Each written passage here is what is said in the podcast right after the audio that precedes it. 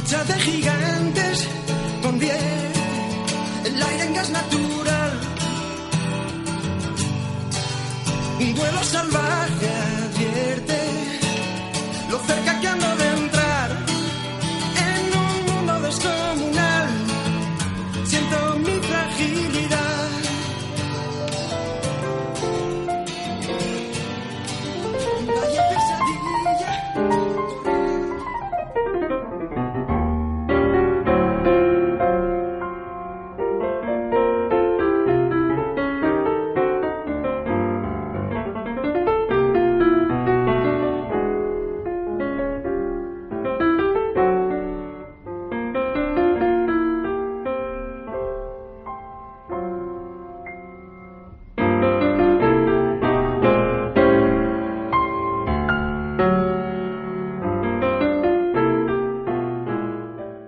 Informe 3.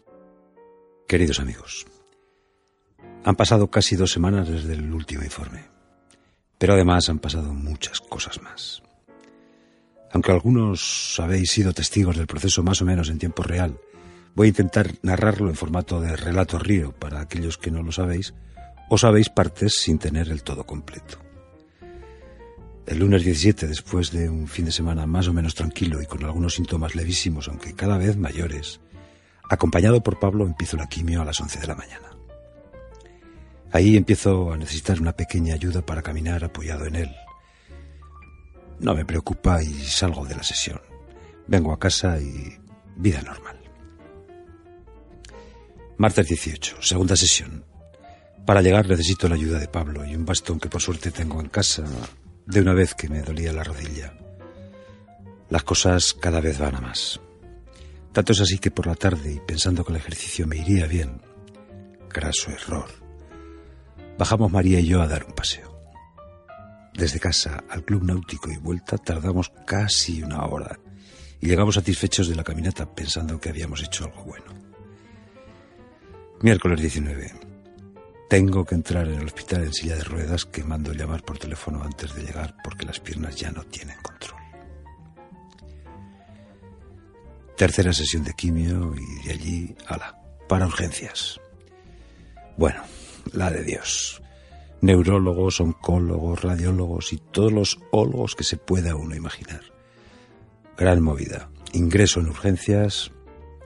De inmediato resonancia magnética. En ella se detecta metástasis en la D5, que está presionando la médula y es lo que me está haciendo perder movilidad a borbotones reposo absoluto y dos sesiones de radioterapia en días continuos y desde ya. En cuanto valoran el tratamiento de esa vértebra para ver si se consigue parar el proceso antes de que sea demasiado tarde.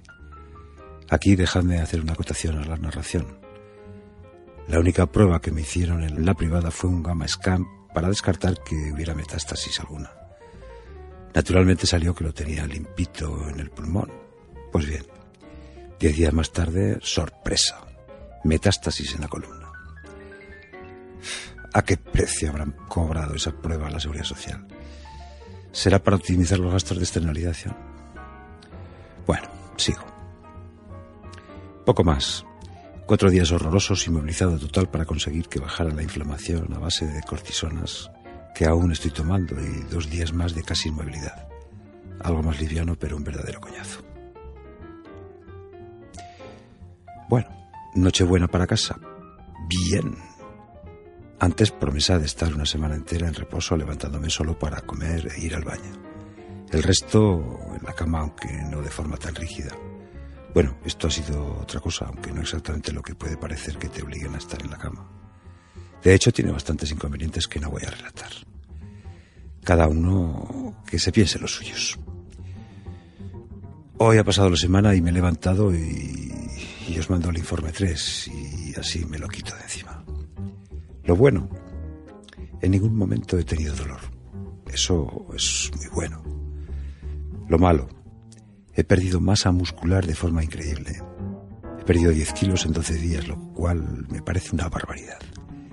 Ya estoy haciendo un plan para no adelgazar tan rápido. Llevo ya unos días con hambre y ganas de comer y, y como. Vaya que sí como.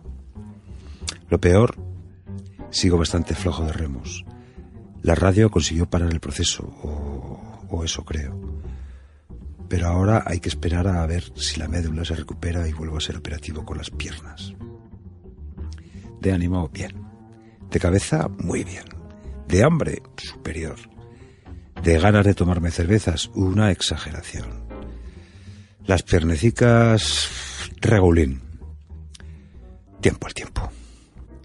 Solamente una cosa más. Es increíble cómo me han tratado en el Miguel Servet. Rápidos, eficaces, coordinados, cariñosos y superamables. En la privada dudo mucho que pudiera comentar las cosas como lo estoy haciendo. Hay que defender lo público porque si se va la mierda por culpa de estos hijos de puta, yo no hubiera vuelto a andar jamás. Y si te mueres, protesta lo que quieras. Gracias a todos por vuestro apoyo y feliz 2013, o al menos que pase cuanto antes.